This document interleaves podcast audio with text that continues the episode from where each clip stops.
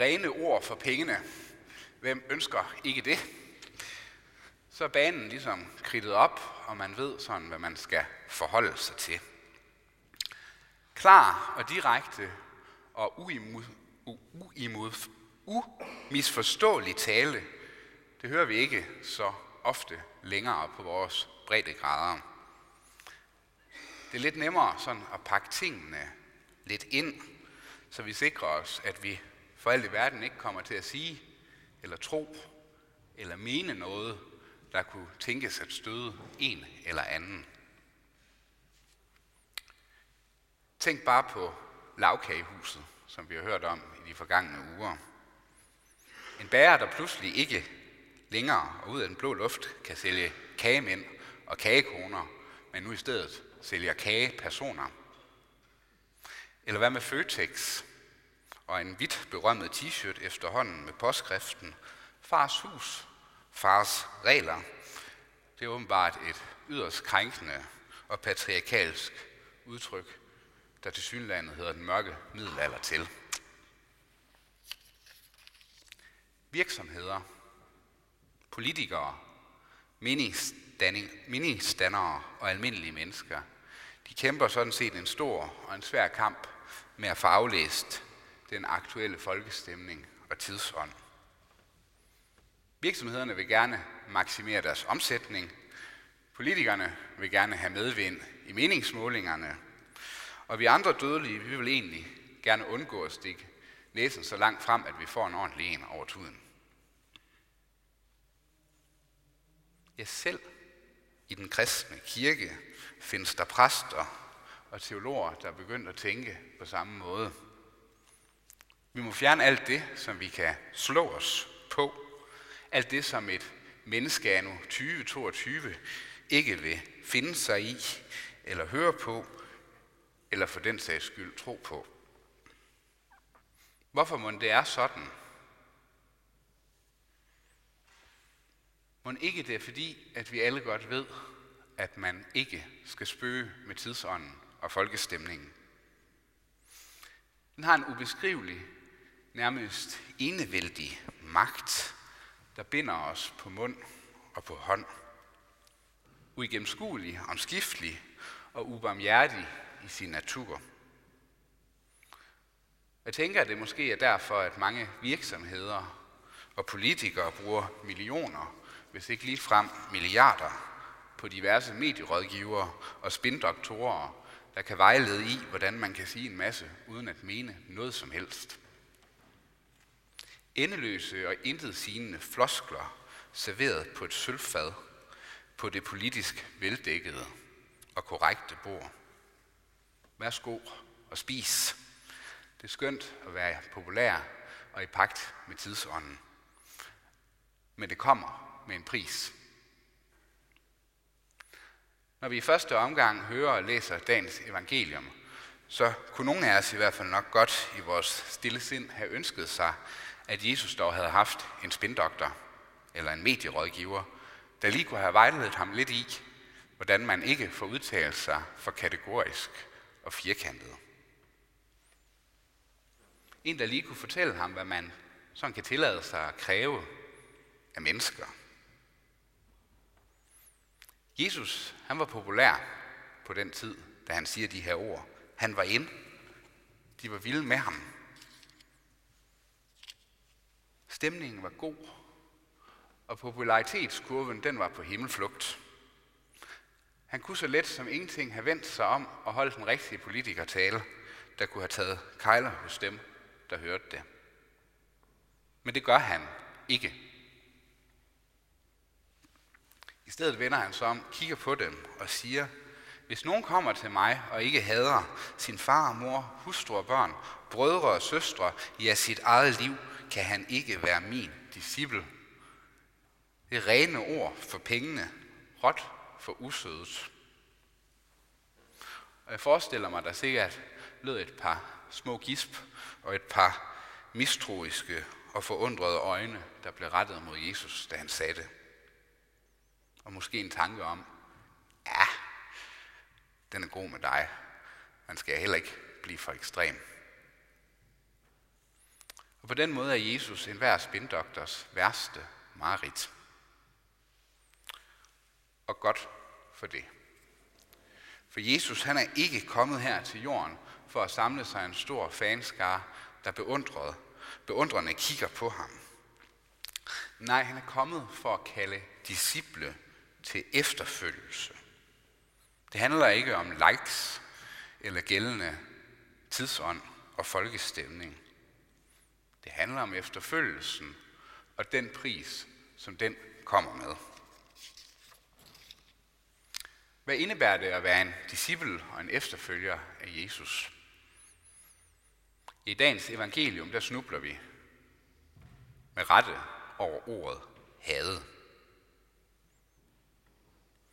Skal vi ligefrem hade vores familie og vores liv for at kunne følge efter ham?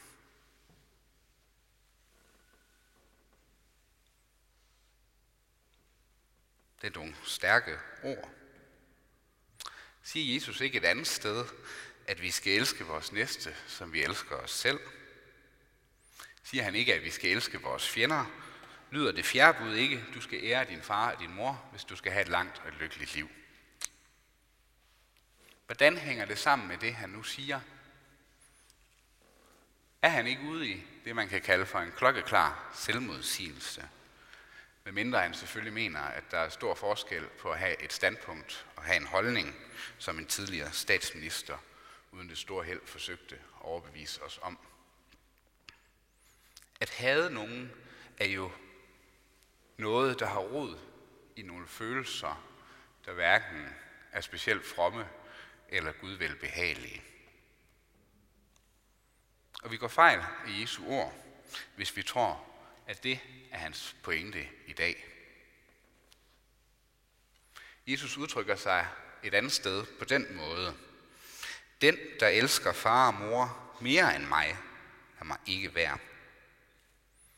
Ordet havde, det kan bruges på forskellige måder, på græsk og på semitiske sprog. Og i dag der bruger Jesus det på en retorisk måde, fordi han vil have en sort-hvid pointe til at stå tindrende klart for os, så vi ved, hvad det drejer sig om. Man kan kun være disciple af ham, hvis man er villig til at lade ham komme før sin familie og sit eget liv. I den norske bibel er oversættelsen en vær, som kommer til mig og ikke sætter dette højere end familie og eget liv. Jeg ved ikke, om I lagde mærke til det, men det blev faktisk lidt mere øh, radikalt, det han sagde på den måde. Det handler altså om at have den rette prioritering og den rette indstilling til Jesus. Ham på førersædet og os på bagsædet. Det har han jo sagt på mange måder før. Tænk bare på det dobbelte kærlighedsbud. Du skal elske Herren din Gud af hele dit hjerte og af hele din sjæl og af hele din styrke. Og så kommer fortsættelsen og din næste som dig selv. Når vi følger efter Jesus, så kan vi komme ud i nogle situationer, hvor vi bliver nødt til at sætte Jesus højere end vores nærmeste og vores eget liv. Hvis og i så fald de forhindrer os i at leve et liv i følgeskab med Jesus. Det er ganske radikalt, og selvfølgelig er det det, for Gud er Gud, og derfor kommer han i første række. Selvom det er radikalt, så er det også frisættende. For når vi sætter ham på førstepladsen i livet, som vores Herre og som vores Gud, ja, så er vi fri for at skulle gøre os selv, vores eget liv, vores familie til vores små guder. Og det tror jeg i bund og grund er godt for alle parter.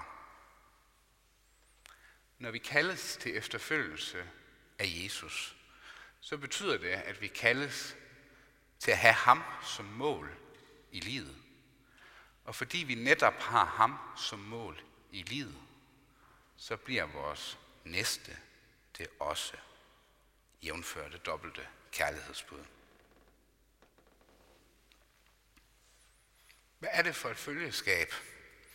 Jo, det er et følgeskab, hvor vi kaldes til at samle det kors op, hvorpå vort eget navn står. Det er ikke nødvendigvis nogen dans på roser i smukke blomster inge. Vi har det godt på vores grader, men vi kan tænke på nogle af vores kristne brødre og søstre, der har det væsentligt sværere, end vi har. Jesus er ikke kommet med noget letbenet, quick fix, der gør vores liv bekvemme eller mere lette. Det har han aldrig lovet os. I mange af, i de fleste af os, der bærer vi alle en eller anden form for forfærdelig tendens til bekvemmelighed og til de lette løsninger. Alt skal helst gå så gnidningsfrit som muligt for os, lige fra slankekur til fitness til livet som en kristen. Det må endelig ikke koste det store. Men sandheden er, at relationen til Jesus Kristus koster alt. Den indebærer, at vi må tåle og acceptere Guds søns modsigelse af os og nogle af de ting i vores inderste væsen, der skal korsfæstes og dø. Selvisensættelsen, egocentriciteten, selvmelidenheden, hyggeleriet, maligheden, de rigtige meningers tyranni og politisk korrekthed. Og af og til også vores værdighed og vores stolthed, når vi hånes og latterliggøres for vores tro på Jesus. Vi er i gang med et byggeri, efterfølgelsens byggeri. Og vi må være os omkostningerne bevidst, så vi er sikre på, at vi har midlerne til at bygge færdigt, til at nå i mål. Den byggekapital, den får vi kun et eneste sted, og det er hos Jesus Kristus. Og det er derfor, det er så altafgørende for os, at vi holder os til ham, at vi samler vort kors op, og så følger efter ham fremad. Menigheden i Laodikea, som vi hørte lige før, de var godt i gang med byggeriet. Men så gik de i stå. De tabte kapitalen, for de ville sidde mellem to stole, Jesus og alt deres eget. En Jesus, de gerne ville have med at gøre, men han skulle ikke have for stor indflydelse på deres liv.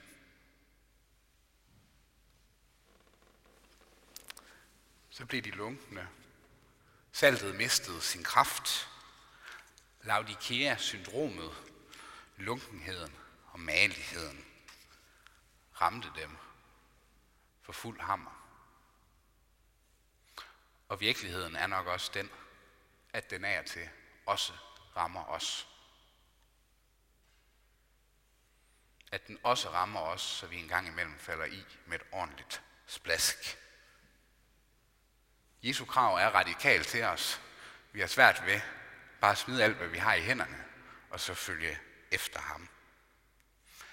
Men lige så radikalt det krav er til os, lige så radikalt lyder hans invitation til os igen og igen. Og især når vi har jogget i spinaten. Vær nidkær og omvend dig. Se, jeg står ved døren og banker på. Hør nogen mig og åbner døren, så vil jeg gå ind og holde måltid med ham og han med mig. Muligvis er der ikke de store likes i Jesu ord og krav til os i dag. Men det er rene ord for pengene. Og vigtigst med de ord er, at de udspringer af den mest ægte og rene kærlighed og velvilje mod os, som vi overhovedet kan forestille os. Han er ikke en overfladisk sælgertype, der vil binde os noget på ærmet. Han vil ikke bare have en stor fanskare. Guds løsning var radikal. Den var radikal og direkte. Korset i vores sted. Det kostede Gud alt. For dig og for mig, fordi han finder os så værdifulde, at han ikke bare stryger os med hårene og taler ord, der kun kildrer i vores øregange. Modet, det svigter os af og til. Og af og til så kommer alt til at se fuldstændig håbløst og umuligt ud. Men så er der bare et at gøre, og det er at løfte sit blik mod Kristus. Og så blive mødt af de milde, kærlige, kærlige og nådefulde øjne. Og så høre invitationen en gang til. Følg mig. Det er rene ord for pengene. Ære være faderen og sønnen og helligånden, sådan som det var i begyndelsen, således også nu og altid og i al evighed. Amen. Og lad os rejse os og med apostlen tilønske hinanden, hvor Herre Jesu Kristi nåde, Guds, vor Fars kærlighed og Helligåndens fællesskab være med os alle. Amen.